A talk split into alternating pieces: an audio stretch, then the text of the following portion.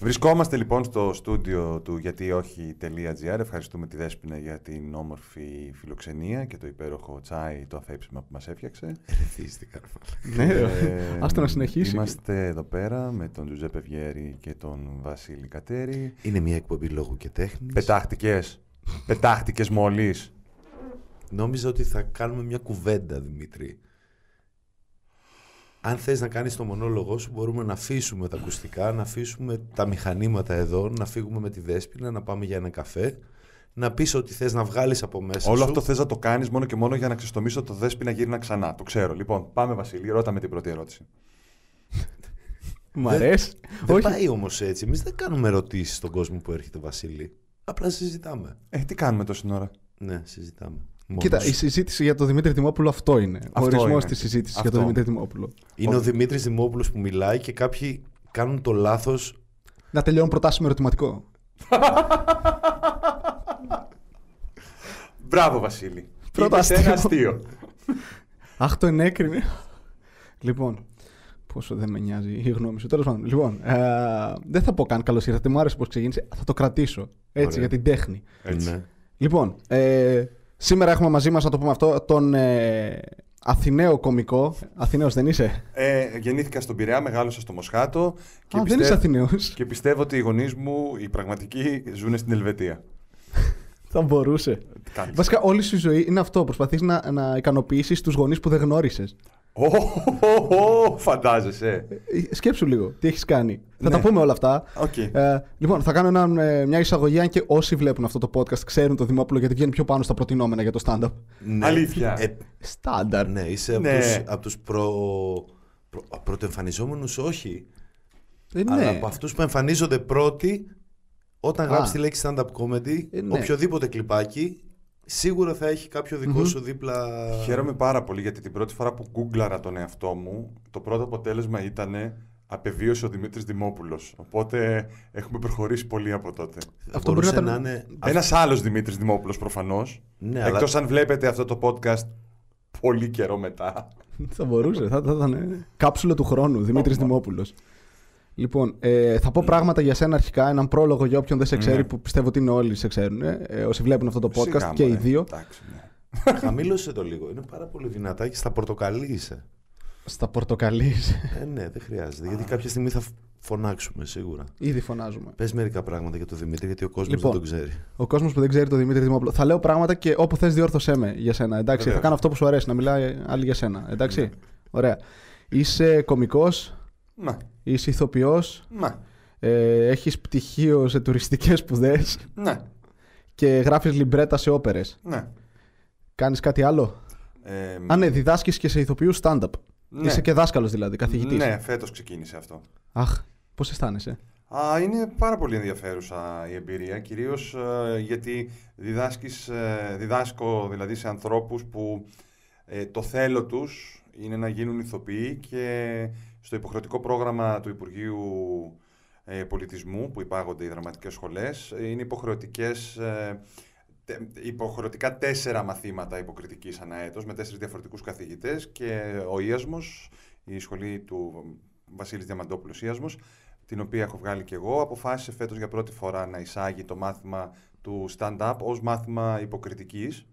Και είναι μια πολύ καλή ευκαιρία για όλους αυτούς τους νέους ε, ηθοποιούς. Ε, να, να μάθουν μ- μια μορφή έκφρασης η οποία είναι πάρα πολύ προσωπική ε, και το οποίο λίγο τους βγάζει και από τα νερά τους, δηλαδή ότι θα πάρουν ένα κείμενο άλλου και θα πρέπει να το ερμηνεύσουν και τους φέρνει υπό- αντιμέτωπους με το αυτός είμαι, αυτή είμαι, αυτή τη στιγμή αυτά μπορώ να κάνω με το σώμα μου και με τη φωνή μου και με την υποκριτική μου και θα πρέπει να το αποδεχτώ και να δουλέψω με μένα ως βάση. Δηλαδή τους γιώνει νομίζω λίγο. Ένιωσες ότι είναι μια νίκη της στανταπικής κοινότητας το ότι το stand-up έχει μπει στο πρόγραμμα σπουδών μιας τέτοιας σχολής και είσαι εκεί για να...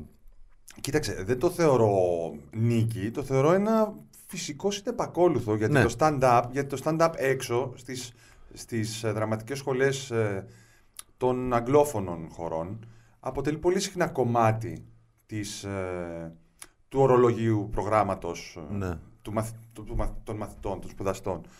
Ε, πάρα πολλοί έχουν κάνει stand-up στο πανεπιστήμιο ή στις δραματικές σχολές και ο σκοπός του είναι αυτό. Δηλαδή το, το, το stand-up είναι ε, στην εκτέλεσή του, αν θες, πολύ αγοραίο. Από την άποψη Ναι. του ότι ε, η επιτυχία σου ε, κρίνεται εκείνη τη στιγμή και τη φέρεις όλη εσύ. Δηλαδή ο συγγραφέας ως ε, παρουσιαστής, ως σκηνοθέτης του εαυτού Ναι. σου, θα αποτύχεις και θα επιτύχεις με βάση εσένα. Εσύ, εσύ είσαι Εντάξει, η πηγή όλων. το, το λέω ακριβώς για αυτόν τον λόγο, γιατί στο εξωτερικό εν- υπήρχε μέσα στον οδηγό σπουδών Ναι. των σχολών. Εδώ είναι η πρώτη φορά φαντάζομαι που Ναι, γίνεται. ναι, ναι. Και μ, νομίζω είναι μια νίκη, ειδικά για ένα επάγγελμα, μια ενασχόληση, μια απασχόληση ε, όλων μας, η οποία δεν έχει καν στην εφορία κω- δικό της κωδικό, ας πούμε. ναι, εντάξει. Όλα θα γίνουν. Με τη μία στα Ένα- συνδικαλιστικά. ε. ένα, Τι να κάνουμε, ένα, φέραμε ένα, εδώ ένα, τώρα ένα. τον πρόεδρο. Καλά, παιδιά, εντάξει, εννοείται. Εμένα έτσι και με αρχίσετε τώρα τα λογιστικά, θα σας αρχίσω να σας λέω. Αυτό, εκεί θα το πάμε. Να κάνουμε αυτό. κάτι που είναι ήδη συγκεκριμένο και για πολύ μικρό κοινό, να το μικρύνουμε κι άλλο. Ναι, ναι, ναι. ναι, ναι εννοείται, Λογιστές εννοείται. κομικοί. Ναι, ναι. Λοιπόν. ε, θα- Κοίταξε, η- πες μου. ε, αυτό που θα ήθελα να δω είναι αν ε, το αποτέλεσμα που θα έχουμε στο τέλος του έτους ε, είναι τέτοιο που να δικαιολογήσει να επανέλθουμε και να μπούμε όντως μόνιμα στο πρόγραμμα και να έχουμε του Τέλεια. χρόνου και ένα δεύτερο πρώτο έτος. Κυνηγά τη μονιμότητα ο Δημόπουλος. Α, σώθηκες μονιμότητα στην τέχνη. Αστείο, γέλασα. Αυτό είπες μόλις τώρα. Θέλω να επανέλθω και του χρόνου και να συνεχίσω να διδάσκω. Πάρε και σακάκια που έχουν εδώ τα μπαλώματα. Έχει. Ε, μαλάκα. Δεν το πιστεύω. Έχει. Ε, Καθυστερημένη Αυτό είναι, καλά, είναι καλό για ανθρώπους που ασχολούνται με τη λογιστική, ε, καθηγητές και ε, μπαρόβιους. Ωραία. Είναι όλα από αυτά. Α, Μπαρόβιος ειδικά. Βασικά όχι. Είδες, το έκανε με το που ξεκίνησε να διδάσκει επειδή είναι ηθοποιός. Μπήκε- Μπήκε στο πετσί του ρόλου, έβαλε του καθηγητή τον μπάλωμα. Ναι. Αλλά ακόμη δεν έγινε σακάκι, είναι πουκάμισο. Ναι. Θα μετατραπεί σε λίγο καιρό. Λοιπόν, αυτό που Ένα, θέλω. πες έχω μου, και πες μου. σακάκι με τέτοια. Και δύο, το που κάμψω και τα σακάκια τα έχω πριν ξεκινήσω να διδάσκω. Γιατί you have to dress the part. Πρέπει Αυτό, να Daniel ντυθείς- Day-Lewis. ξέρεις, πρέπει να αντιθείς αυτό που θέλεις να γίνεις. Γι' αυτό και εγώ ντύθηκα χόρτο. Λοιπόν, ε, θα, είναι, θα το πάμε λίγο χρονολογικά. Θα Ωραία. ξεκινήσουμε πόσα, 20 χρόνια πριν, 21, δεν ξέρω. Ναι. Ναι. Και θα το πάμε σιγά σιγά και θα σε διακόπτουμε εμείς που και που. Θα Ωραία. κάνουμε ερωτήσεις σχετικά με κάθε κομμάτι της Ωραία. ζωής σου που μας Ναι. ενδιαφέρει. Ωραία. Άρα αυτή η συνέντευξη θα τελειώσει σε 5 λεπτά. Ωραία. Και λοιπόν, είσαι έτοιμος γι' αυτό; Πάμε. Όλα ξεκίνησαν ε, πριν πόσα χρόνια ακριβώς; Όλα ψιλοξεκίνησαν το 1996. Ναι. Ο Βασίλης Ε, ήταν δύο χρονών. Ναι, βασικά, τι μήνα; Ε, βασικά πρέπει να ήταν Ιούλιος, Αύγουστος, κάτι τέτοιο. Ε, ήμουνα δυόμιση. Εντάξει. Αχ, το να μιλήσεις. Σε Εντάξει. παρακαλώ, θέλω να μάθω τόσο Λοιπόν, πολύ αυτή την όχι, ιστορία. αυτή η φάση είναι λοιπόν ότι ρε παιδάκι μου, εγώ ψιλοασχολιόμουν συνέχεια με τα θεατρικά και όλα αυτά και γυμνάσιο Λύκειο είχα αποφασίσει ότι όχι, αυτή δεν είναι η ζωή για μένα, θα γίνω ένας σοβαρός άνθρωπος. Αλλά θέλει η πουτάνα να κρυφτεί και, τη, και η χαρά δεν την αφήνει. Οπότε κάποια στιγμή, ενώ δούλευα στα τρένα στη Γερμανία, ε, είδα μία... Ναι, δούλευα στα τρένα στη Γερμανία. Τα πρώτα μου ένσημα είναι από εργασία μου στους γερμανικούς σιδηροδρόμους. Ήσουν αυτός που έλεγε στο παλαιοφάρσαλος και Όχι, έλεγες- όχι, όχι. Ήταν ήμουνα- αυτός που φόρτωνε τους Εβραίους. Όχι, όχι, όχι. Δεν ήταν το 96 αυτό. Ήταν, ε, ήμουν Liegewagen Betreuer, δηλαδή συνοδός κλινοθεσίου. Ε, δούλευα στα νυχτερινά τρένα. Ήμουνα... Πετρόιερ δεν ακούγεται λίγο σαν προδότης. Ε, Γερμανοί. ναι. Και εκεί διάβασα ε, στην, ε, κι- στα Κυρι- στην Κυριακάτικη ελευθεροτυπία που είχα αγοράσει Δευτέρα πρωί. Στη Γερμανία. Ναι, Στη τη Γερμανία, Δευ- γιατί είναι γνωστό Ναι. ότι μοιράζονται Όχι. οι Κυριακάτικοι ελευθεροτυπίες στα βαγόνια των όχι, γερμανικών όχι, τρένων. όχι. Εγώ δούλευα στα τρένα. Ναι. Τις Δευτέρες λοιπόν που ερχόταν ο τύπος, ο ξένος στον κεντρικό σταθμό, εγώ πήγαινα και αγόραζα μια κυριακάτικη εφημερίδα έτσι να δω τι γίνεται. Δεν υπήρχε ίντερνετ τότε. ναι, Βασίλη μου. Οπότε είδα ότι θα γινόταν πάλι μια ακρόαση για τις νύχτες κομμωδίας που οργάνωνε η Λουκία Ρικάκη και εγώ χωρίς να έχω δει ποτέ μου stand-up, χωρίς να έχω κάνει οτιδήποτε επαγγελματικά, είπα θα πάω να δοκιμάσω να δω τι είναι αυτό. Γιατί ήταν η μόνη μου ευκαιρία να, να, να βγω στη σκηνή, να νομίζω ότι κάτι θα κάνω κι εγώ. Αχα. Ε, πήγα, ε, μ, τα στάνταρ ήταν πάρα πολύ χαμηλά, ε, ξεκίνησα και έκανα την πρώτη μου παράσταση, μ, πρέπει να ήταν Γενάρης του, 2000 του, 2000, του 97, δηλαδή ξεκινήσαμε Δεκέμβρη του, ε, του 96, αλλά εγώ δεν έπαιξα τις Να- πρώτες εβδομάδες. Να, να βάλω μια ανωτελεία γιατί αυτό το σκηνή. Λίγο πριν από εκεί που έχουμε φτάσει. Ε, αυτή η εικόνα μου θυμίζει ε, η, η οντισιόν από Λουκία Ρικάκη λίγο την θρηλυκή μορφή της ιδιοκτήτριας του Comedy Store Ναι. που περνούσαν οι κομικοί από οντισιόν και αν δεν άρεσε, δεν θυμάμαι το όνομά της αλλά Από τη σειρά λες. Πώς το- ήταν τα μια ηλικία. οντισιόν για stand-up comedy, γιατί τώρα καν, ε, θεωρείται ότι η οντισιόν είναι το ίδιο το κοινό, κρίνει το ίδιο Ναι. το κοινό με τα ανοιχτά μικρόφωνα και... Λοιπόν, οι νύχτες κομμωδίας είχαν ξεκινήσει ήδη ένα-ενάμιση χρόνο, αν θυμάμαι καλά. Κάνανε κάποιες παραστάσεις στις Κούνιες. Οπότε η ακρόαση, αν θέλει, συνίστατο στο εξής ότι ήταν κάτω η Λουκία Ρικάκη και κάποιοι από τους παλιότερους κομικούς, και όταν λέμε παλιότερους εννοούμε που είχαν κάνει και ένα χρόνο κομμωδία, οπότε κάτω στην κριτική επιτροπή, αν, αν θέλουμε να την πούμε έτσι, ήταν ο Σίλας ο Σεραφείμ, ήταν ο Χριστόφορος ο Ζαραλίκος, ήταν, πρέπει να ήταν ο Θανάσης ο Παπαγεωργίου και ο Ναι. Κώστας ο Παπαγεωργίου. Δηλαδή είναι άτομα με τα οποία ξεκίνησα να, να δουλεύω με το που, ξεκί... με το που άρχισα. Η, η αρχή ήταν ότι απλούστατα πήγαινα και έβλεπα τις παραστάσεις που κάνανε και κάποια στιγμή που είπα, ανέβα και εσύ. Ωραία. Και είπα τις χαζομάρες μου που δεν θυμάμαι να πήραν και πολλά λόγια. Νομίζω την πρώτη χρονιά πρέπει να έπαιξα σε όλη τη σεζόν τρεις φορές όλες και όλες. Πόση ώρα; Πραγματικά δεν θυμάμαι. Καθόλου. Νομίζω πρέπει να παίζαμε. ε, Υποθέτω ότι ήμασταν υποχρεωμένοι να παίζουμε ένα δεκάλεπτο, δεκαπεντάλεπτο, αλλά ή- ε, πραγματικά δεν θυμάμαι. Οκ. Ήταν κάτι προγράμματα του στυλ.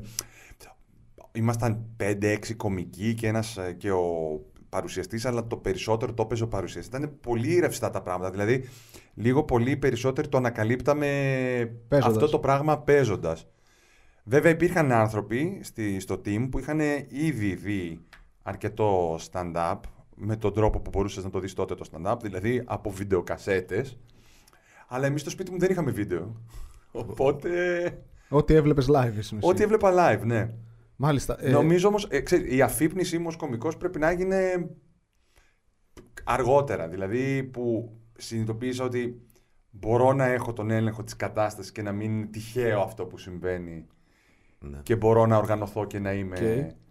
Εγώ αυτό ε, που θε- επιτυχημένος, δηλαδή να Το φέρνω κατάλαβα. γέλια. ναι. Μάλιστα. Ε, τι, τι σε όθησε να το κάνεις, δηλαδή πέρα από το. ήταν καθαρά το πειραματισμός, Αυτό το θέλω να δω πώς θα είμαι εκεί πάνω; Ήτανε το, ναι, αυτό νομίζω, όπως το πες. Το θέλω να ανέβω εκεί πάνω. Μμ. Και όταν ξεκίνησα ας πούμε, και τη δραματική σχολή, ε, ήτανε, εκεί είχα προχωρήσει λίγο, γιατί μου είχε φύγει το θέλω να είμαι εκεί πάνω.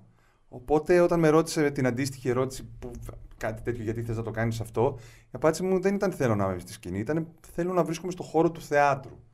Μάλιστα. Οπότε και με όλες μου αυτές τις ε, ιδιότητες που είπες, εγώ συνεχίζω να βρίσκομαι στο χώρο του θεάτρου και πολύ χαίρομαι. Ε, ξεκι- Το θέατρο το έκανες μετά, αφού ξεκίνησες να κάνεις stand-up. Ναι, πρώτα ξεκίνησα να κάνω stand-up. Και μετά πήγες και έκανες θέατρο, ε; Μετά είναι πάρα πολύ ε, ωραίο αυτό. Και τε- παράλληλα έκανα και με σπουδές μουσικής, τραγούδια, όλα αυτά τα σχετικά. Ε, σπούδαζα τα τουριστικό, στα τέλη τουριστικών επιχειρήσεων στην Αθήνα. Ε, έδωσα τις εξετάσεις του Υπουργείου Πολιτισμού για να είναι αναγνωρισμένο Ναι. το πτυχίο ως ηθοποιός που πρέπει να περάσεις. Το πέρασα, έκανα μια εικονική εγγραφή σε δραματική σχολή. Πήγα στρατό, αποφάσισα όσο ήμουν εκεί πέρα, γιατί στο μεταξύ αυτό τώρα έχω, ε, έχουν περάσει πέντε χρόνια που εγώ είμαι στην ήθες κομμωδίας και βλέπω κόσμο να προχωράει, κόσμο Πλέον να έχει μένει... βγει στην τηλεόραση. Όχι ακόμα. Δεν έχει γίνει όχι, ακόμα δεν έχει αυτό. βγει ακόμα. Ε, βλέπω κόσμο να προχωράει, βλέπω κόσμο να μένει στάσιμος, βλέπω κόσμο να τα παρατάει.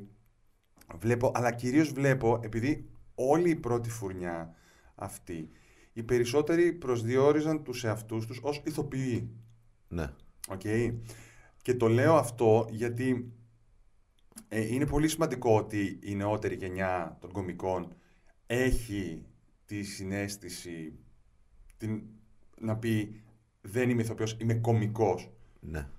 Αυτό δεν υπήρχε τότε. Δηλαδή έλεγε stand-up κωμικός, έλεγε κάνει stand-up comedy και έπρεπε να απαντήσει ότι δεν λέμε ανέκδοτα, δεν φοράμε περούκες, δεν κάνουμε μιμήσεις. Ασχέτως αν υπήρχε κόσμος που έκανε μιμήσεις, που, που, Ναι. που, που, που, αλλά λίγο πολύ εμείς έπρεπε ε, ταυτόχρονα να εκπαιδευόμαστε και εμείς και να εκπαιδεύουμε και το, κι- και το κοινό. Και όταν να, να επιστρέψω στο στρατό, εγώ έχω αποφασίσει, έχοντας δει πόσο δύσκολο είναι, ε, και με όλο αυτό το φόβο που είχα και στο γυμνάσιο Λύκειο ότι οι τέχνες δεν είναι κάτι το επισφαλές, αποφασίζω να έχω περάσει τις εξετάσεις να μην, ε, να μην ακολουθήσω το κλάδο Ναι. καθόλου, ε, να γυρίσω και να ψάξω δουλειά. Ε, δηλαδή, ήδη τον τελευταίο μήνα της θητείας μου έστελνα βιογραφικά και η πρώτη μου συνέντευξη ήταν στη Superfast που ψάχνανε προσωπικό για το γραφείο τους ε, στο Ρόστοκ που άνοιγε γιατί θα ξεκινούσαν τις γρα- τη γραμμή ε, σκα- τη Σκανδιναβική- Σκανδιναβία-Γερμανία. Πήγα στην ε, συνέντευξη. Η Λουκία Ρικάκη μου έδωσε μία δουλειά σε ένα φεστιβάλ κινηματο... σε κινηματογράφου που έκανε στη Ζάκυνθο, οπότε ε, δεν με πήρανε στο, στη Superfast και πήγα εκεί πέρα και δούλεψα για ένα μήνα.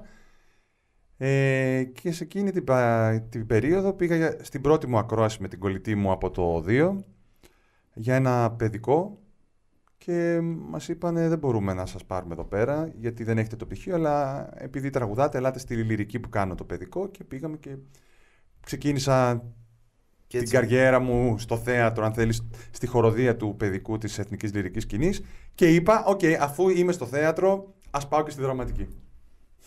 Και πόσο χρόνο ήσουν τότε; Αυτό ήταν το 2002, 2002, πόσο ήμουν το 2002, ήμουνα 26. Ναι, ναι, ναι. Μάλιστα. Οπότε έφτασες 26 χρονών για να μπεις και να πεις: OK, θέλω να κάνω και θέατρο και να είμαι ηθοποιό. Και... Α, α, το οποίο όμως, πρόσεξε, ήδη έκανα. Ναι, το έκανες. Αυτό είναι το. Δηλαδή- Δηλαδή, μέχρι τότε η ζωή μου ήταν μια διπλή ζωή, πραγματικά, γιατί ήταν... Batman. Δεν ήταν Batman, ήταν πρωινές δουλειές. Έτσι, Ναι. δηλαδή τουριστικό γραφείο δούλευα κανονικά, ε, σπουδές. Δηλαδή ήταν, ήταν σαν χόμπι περισσότερο το stand-up. Δεν είχε γιγαντωθεί τόσο σε, για μένα ώστε να πω ότι είναι δουλειά. Αυτό είναι ένα ωραίο σημείο. Γιατί... Για να ακούσουμε το πρώτο τραγούδι. Για να ακούσουμε το πρώτο, τραγου- το πρώτο διαφημιστικό διάλειμμα. Ε, είναι ένα ωραίο σημείο γιατί πολλοί από εμάς και γιατί αυτό το podcast το ακούνε κυρίως κομικοί Ναι. και έχουν την ευκαιρία να ακούσουν ιστορίες ή πράγματα τα οποία μπορεί να περάσουν χρόνια χωρίς να τα έχεις συνειδητοποιήσει. Μόνος, αλλά είναι αυτό το σημείο που ε, ξέρεις ότι θα πάρει πολλά χρόνια μέχρι να βρεις τη φωνή σου, Μμμ. μέχρι να παίρνεις συνεχόμενα γέλια, μέχρι να θεωρηθείς ότι είσαι ένας κωμικός που έχει ξεκινήσει να μπαίνει, έχει μπει στις ράγες του και πηγαίνει καλά. Και νομίζω ταυτίζεται και με την περίοδο στην οποία για να ζήσεις κάνεις και κάποιες άλλες δουλειές. Δηλαδή ξεκινάς το πρωί, δεν έχεις το χρόνο να γράψεις, να αφοσιωθείς, να προβάρεις, να ζήσεις τη ζωή του κωμικού 100%. Επομένως, εσύ έχεις, ε, το έχεις ζήσει αυτό πριν πολλά χρόνια που πέρασε από τη στιγμή που κάνω κωμωδία αλλά κάνω και άλλα πράγματα ναι. και μετά γίνεται, φτάνεις σε εκείνο το σημείο που σταματάει αυτό και λες οκ, ε, αφοσιώνομαι ολοκληρωτικά και θεωρούμε stand-up κωμικός. Μμ. Πότε έγινε αυτό; Δεν νομίζω ότι έχει γίνει σε μένα. Ναι. Δεν έχω αποκλείσει. Ναι, έχουμε- γιατί κάνεις και άλλα πράγματα. Δεν νομίζω αλλά- ότι έχω αποκλείσει άλλα πράγματα που κάνω και είναι φορές που ναι, το stand-up ε, ε, μπαίνει σε δεύτερη, τρίτη μοίρα σε αυτά που κάνω. Μην ξεχνάμε άλλωστε ότι κάποια στιγμή δήλωσα ότι αποχωρώ και από τη σκηνή με μεγάλη επιτυχία Ήμουνα για μπροστά. κάμπουσους μήνες. Το είχες κάνει σε live στην Αθήνα σε κάποια φάση και είχες παίξει ένα open mic απλά. Ναι, ναι, και ναι, είχες, ναι. και είχες Ναι. κάνει. Α, Είχα πει για την ιστορία της Πίπας. Ναι, για την ιστορία της πίπας. Εκείνο και ήμουν μπροστά σε ένα open mic και Αυτό, ήταν γαμάτο. Αυτό. Ε, αυτό μάλλον θα ξανακουστεί στον επόμενο μονόλογο γιατί πρέπει να τον γράψω επιτέλους. Ε, μ, αλλά δεν νομίζω ότι θα βρεις κάποιον ε, stand-up κωμικό αυτή τη στιγμή στην Ελλάδα που να μην κάνει και άλλα πράγματα. Ναι, για αλλά. να ζήσει. Ε, Εντάξει, το, νομίζω- ζήτημα είναι, το ζήτημα είναι αν καταφέρεις κάποια στιγμή να είναι Το όλες βασικό. σου. Όχι, όχι μόνο το βασικό. Για μένα, για μένα ας πούμε, είναι σημαντικό το ότι εδώ και αρκετό καιρό ε, μπορώ και επιβιώνω και ζω ε, από την καλλιτεχνική μου δραστηριότητα. αν Ωραία, θέλεις. ναι. Γιατί υπήρξε και μία περίοδος που έκανα stand-up και έκανα stand-up κανονικά, έκανα τις παραστάσεις μου και αυτά, αλλά γυρνούσα σπίτι και 12 ώρες ήμουν στον υπολογιστή Ναι. και μετέφραζα υπότιτλο για Πα- να έχω Πάμε και εκεί. να ζήσω. Αυτό είναι. Κατάλαβες; Οπότε, οπότε Έχουμε δρόμο ακόμα ναι, για να δεν συμβεί υπήρχε αυτό και στην να σου πω και Ελλάδα. κάτι. Και δεν υπήρχε ακόμα η, η αγορά, αν θέλεις, να στηρίξει ένα κωμικό. Τώρα μπορεί και να υπάρχει. Ναι. Μπορεί κάποιος να δηλώνει. Τώρα δεν υπάρχει αγορά. Είναι Καλά, βασικό είναι και αυτό. Ναι, οκ, εντάξει. Το κοινό, ας μην το λέω Ναι. αγορά. Δεν υπήρχε το κοινό που θα στήριζε παραστάσεις. Βλέπουμε τώρα κωμικού συναδέλφους μας που γεμίζουν θέατρα 700-600 θέσεων. Αυτό ήταν αδιανόητο κάποτε. Ναι. Να λέγαμε ότι θα φτάναμε σε αυτό το σημείο. Ωραία. Και μιας και είμαστε εκεί. Λοιπόν, ήσουνα, θα, το, θα πάμε σύντομα. Ζιγζάκ, ζιγζάκ, έλα.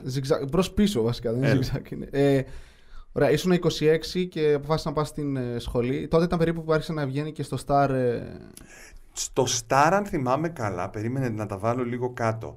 Ε, πρέπει στο Star οι πρώτες εκπομπές να παίχτηκαν 2003. εκεί. Ναι. 2003 πρέπει να ήτανε. Τόσο αργά. Ε, Ναι, ναι, ναι, ναι, ναι, ναι, πρέπει ναι. να ήταν 2002-2003 γιατί ήτανε, είχαμε φύγει από, τις, από το 104 στη Θεμιστοκλέους είχαμε πάει για ένα χρόνο στο Μπουζ ε, στην Αθήνα όπου εκεί είναι τα πρώτα γυρίσματα και το 4, τώρα μιλάμε για 2003-2004 και το 2004-2005 σεζόν ήμασταν στην Εόλου Αχα.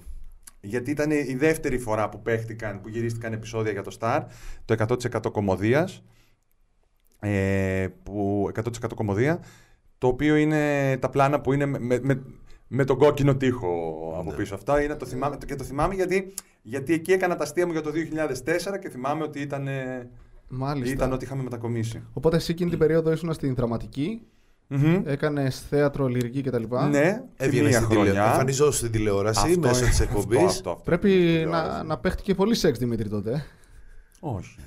Προφανώς και ηρωνικό.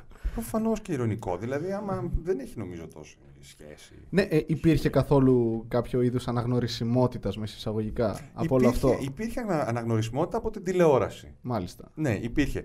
Με, δεδομένου ότι η εκπομπή ήταν ε, μηνιαία, έτσι. Δηλαδή, μια φορά το μήνα βγαίναμε. Ε, αλλά το ότι υπήρχε μια αναγνωρισιμότητα και το, υπή- το ότι δημιουργήθηκε ένα κοινό που ήρθε να δει τις παραστάσεις, αυτό φάνηκε με το που σταμάτησαν οι, οι εκπομπές, που σταμάτησε να έρθει και ο κόσμος. Και μας Μάλιστα. σταματούσαν στον δρόμο και μας λέγανε «Α, γιατί σταματήσατε» Λέμε, «Ε, σταματήσαμε στην τηλεόραση, δεν σταματήσαμε Ναι, να υπάρχουμε, οι παραστάσεις συνεχίζονται. μάλιστα. Αλλά ήταν και πρόσεχε και μια περίοδος που δεν υπάρχει ίντερνετ, YouTube, όλο αυτό το πράγμα. Ναι, στην Ελλάδα δεν είναι network. Δεν- Ακόμη dial-up ήμασταν. Ναι, οπότε ο μόνος τρόπος για να μας δεις ήταν ή από την τηλεόραση, είτε από τις βιντεοκασέτες που είχαν βγει. Ή να έρθεις στην παράσταση. Στην παράσταση, ναι. είναι ένας πιο βασικός τρόπος που μπορείς να έρθεις Ναι. να δεις. Και πότε τελείωσαν οι νύχτες; Ε, οι νύχτες κομμωδίας τελείωσαν, ε, σταμάτησαν με το θάνατο της Λουκίας Δρικάκη. Πότε, πότε ήταν αυτό τώρα, κάτσε, το 12. Α, ναι. Το 10. Δεν θυμάμαι τώρα. Δεν το ήξερα αυτό. νόμιζα- Τι Πήγε θυμάμαι. τόσο πολύ δηλαδή. Πήγε, πήγε. Ε, βέβαια, εγώ είχα φύγει από τις νύχτες κομμωδίας. Ωραία. Έφυγα το 2008, ναι, ε, όπου, την, ε, όπου το 2008 εκεί πέρα κάπου έχω πάει και έχω δει μια παράσταση ενός ε, τηλεοπτικού που κάνει μονόλογο stand-up και λέω σε φάση ε, αυτός από πού και ως που κάνει μονόλογο stand-up. Ο σνομπισμός, ναι, κατάλαβα. ο, ο γνωστός σνομπισμός μου.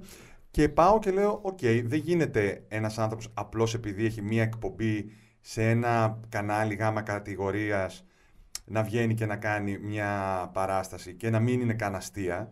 Ε, και εγώ να κάνω τόσο καιρό και να ξέρω ότι πλέον μπορώ και βγάζω γέλια και να μην κάνω μια solo παράσταση και έτσι γεννήθηκε το αντιδιδακτορικού Μάλιστα. όπου έβαλα κάτω όλ- ό,τι κείμενο είχα γράψει μέχρι τότε και λειτουργούσε και ήταν καλό και ως γνωστός ε, τρικλοποδιάς του εαυτού μου είπα κάτσε να το κάνω ακόμα πιο δύσκολο για μένα όλο αυτό το πράγμα και λέω οκ θα το κάνεις, δεν θα ασχοληθείς σε αυτό το μονόλογο καθόλου με τα γκομενικά τα γκομενικά Έβαλες σε θεματικό.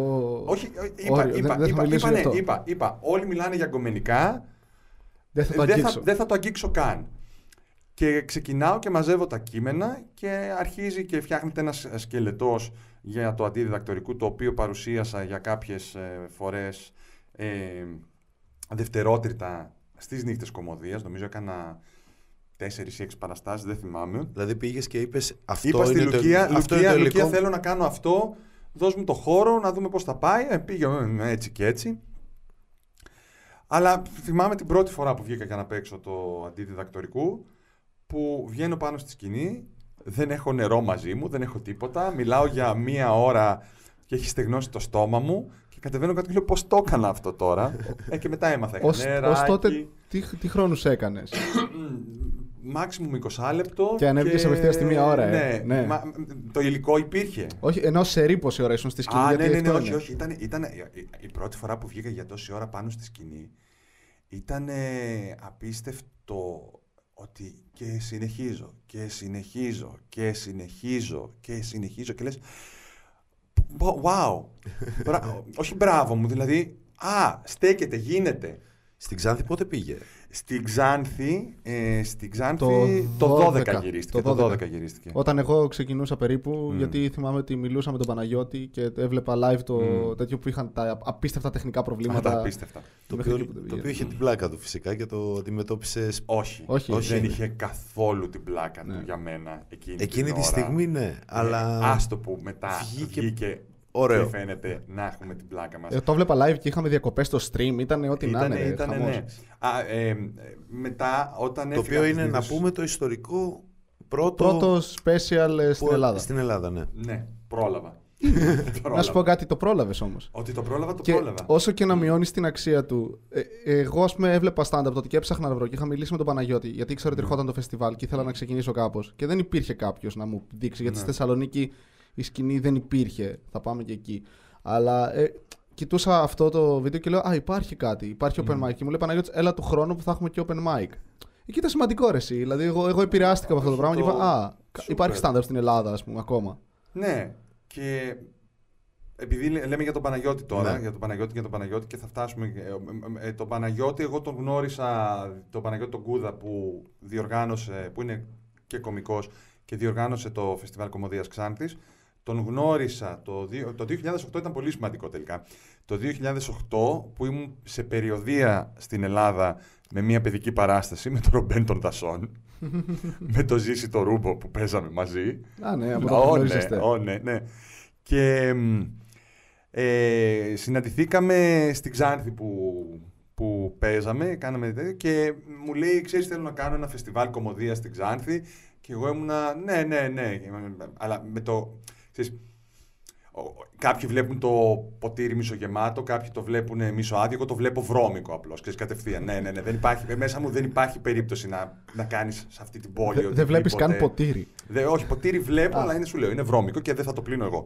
Λοιπόν, και είναι η φάση που του λέω, ναι, ναι, ναι, καλά, εντάξει, ό,τι θέλεις μου λες.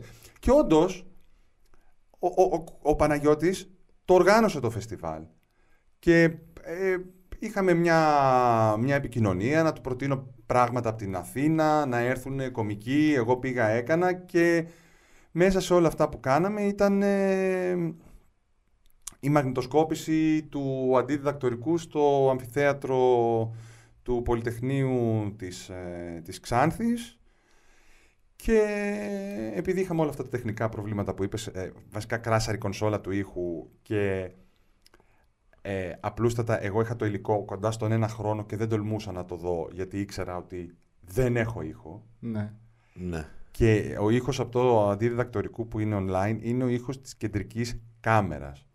Και υπάρχει υλικό που δεν έχει χρησιμοποιηθεί γιατί απλούστατα κάποιος που καθόταν πολύ κοντά έβηξε, Γελούσε, είπε κάτι. δυνατά. Όχι όταν γελούσε, γελούσαν Ναι, όλοι, ναι. οπότε τέτοιο. Αλλά έβηξε, είπε κάτι και ξαφνικά ένα ολόκληρο beat επειδή κάποιος άνθρωπος τι Ναι. να έκανε. Δεν, δεν- Ναι, ναι. ναι, δεν- δεν υπολογίζαμε ότι αυτό. Ναι, αλλά ναι. Και Ήταν έτσι... η πρώτη φορά που κάποιος μέσα στο Πολυτεχνείο της Ξάνθης γάμισε.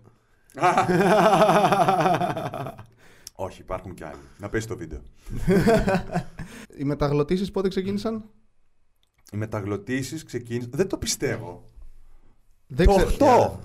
Το 8. Όλα το 8 είδες. Μα, γιατί, γιατί, γιατί ένας συνάδελφος που έκανε μεταγλωτήσεις ε, στο, στην παράσταση αυτή που παίζαμε, ε, το Ρομπέν των Δασών, με πρότεινε μαζί με την κολλητή μου πάντα να πάμε να κάνουμε δοκιμαστικό ε, για τραγούδια.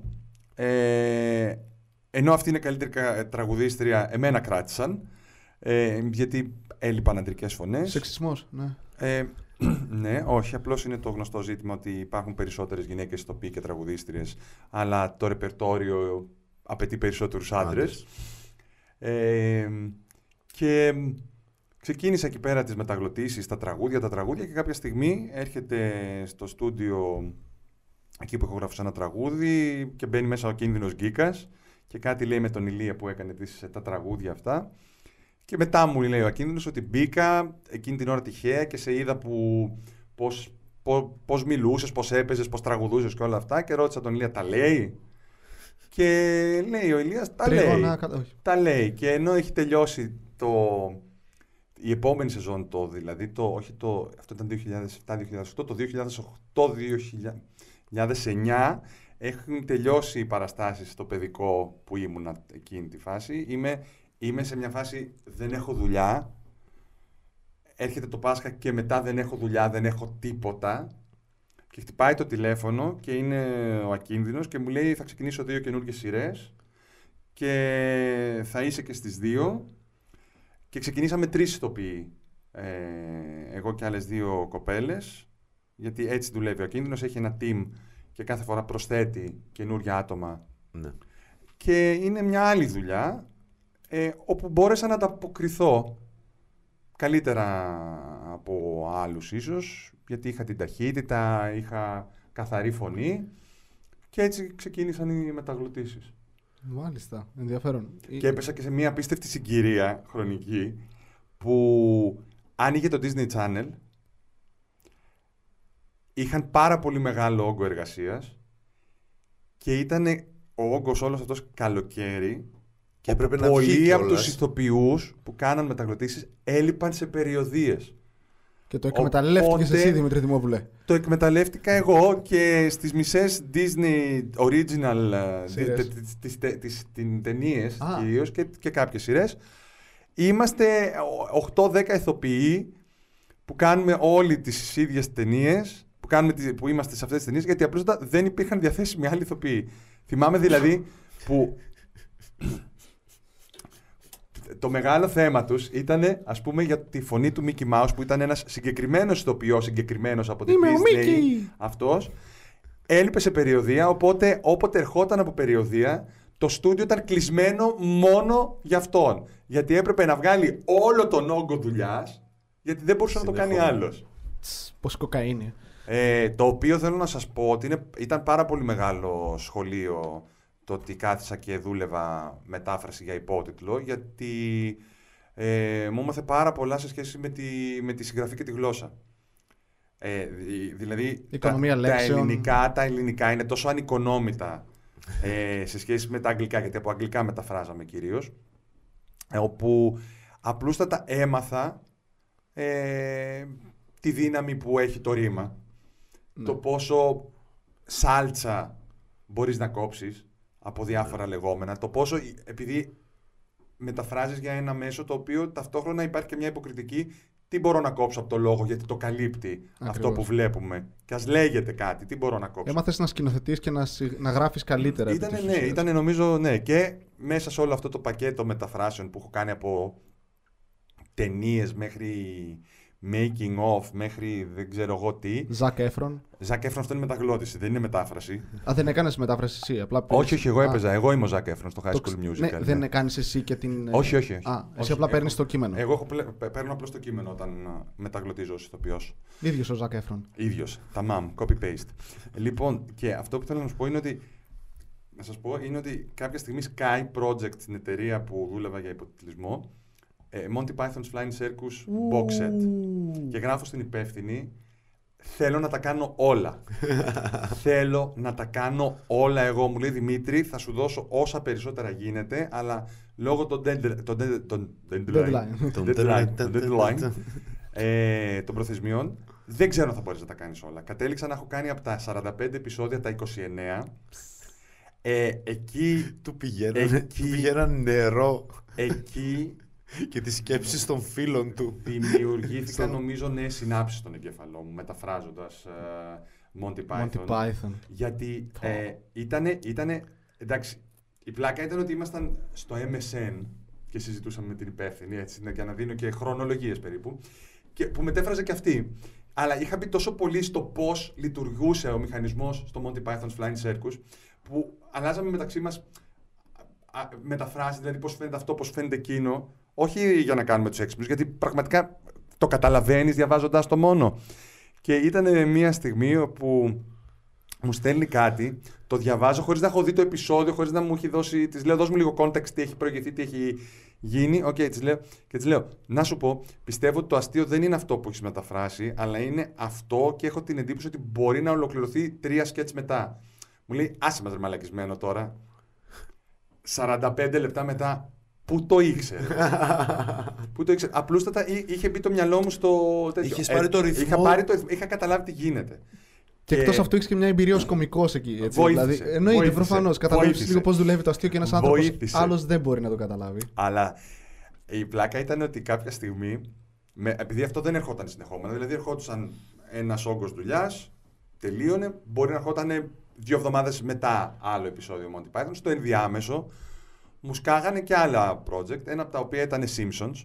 Πω! The Simpsons. Όπου πρόσεξε, μου φαινόταν κάποτε δύσκολα τα, τα Simpsons και απλώς ήταν διαλειμματάκι μεταξύ των ε, Monty, Monty Python. Python, ναι, ναι, ρε. Ήταν σε φάση, έλα, ναι, οκ, εντάξει. Και ένα σιμψονάκι τώρα εδώ, Οκ. να, έτσι να ξεκουραστούμε λίγο. Αλλά σε Simpson έχει, νομίζω, από τις πιο περήφανες στιγμές μου, τις μεταφραστικές. Που σου Για- μόνος σου βέβαια και το χερό σου την ώρα που το ναι, ναι, έκανες. ναι, ναι, ναι, εννοείται, εννοείται. Ε, που- πρόσεξε, υπάρχει επεισόδιο όπου η πρόνοια παίρνει τα παιδιά του, από τον Χόμερ και τα δίνει στο Φλάντερ. Μμμ. Στο Φλάντερ, στον ε, θρησκόληπτο, μπλα μπλα μπλα μπλα μπλα. Εντάξει. Και έχει μέσα ατάκα ο Φλάντερ που λέει στα αγγλικά I'm not going to pass any judgment on Homer. That's for our vengeful God to do. και είμαι σε μια φάση που πρέπει να μεταφράσω τη λέξη vengeful. Ωραία. Το πρώτο που σου έρχεται είναι να πεις Εκδικητικός. εκδικητικός. Νησίκακος. Εκδικητικό- Νησίκακος.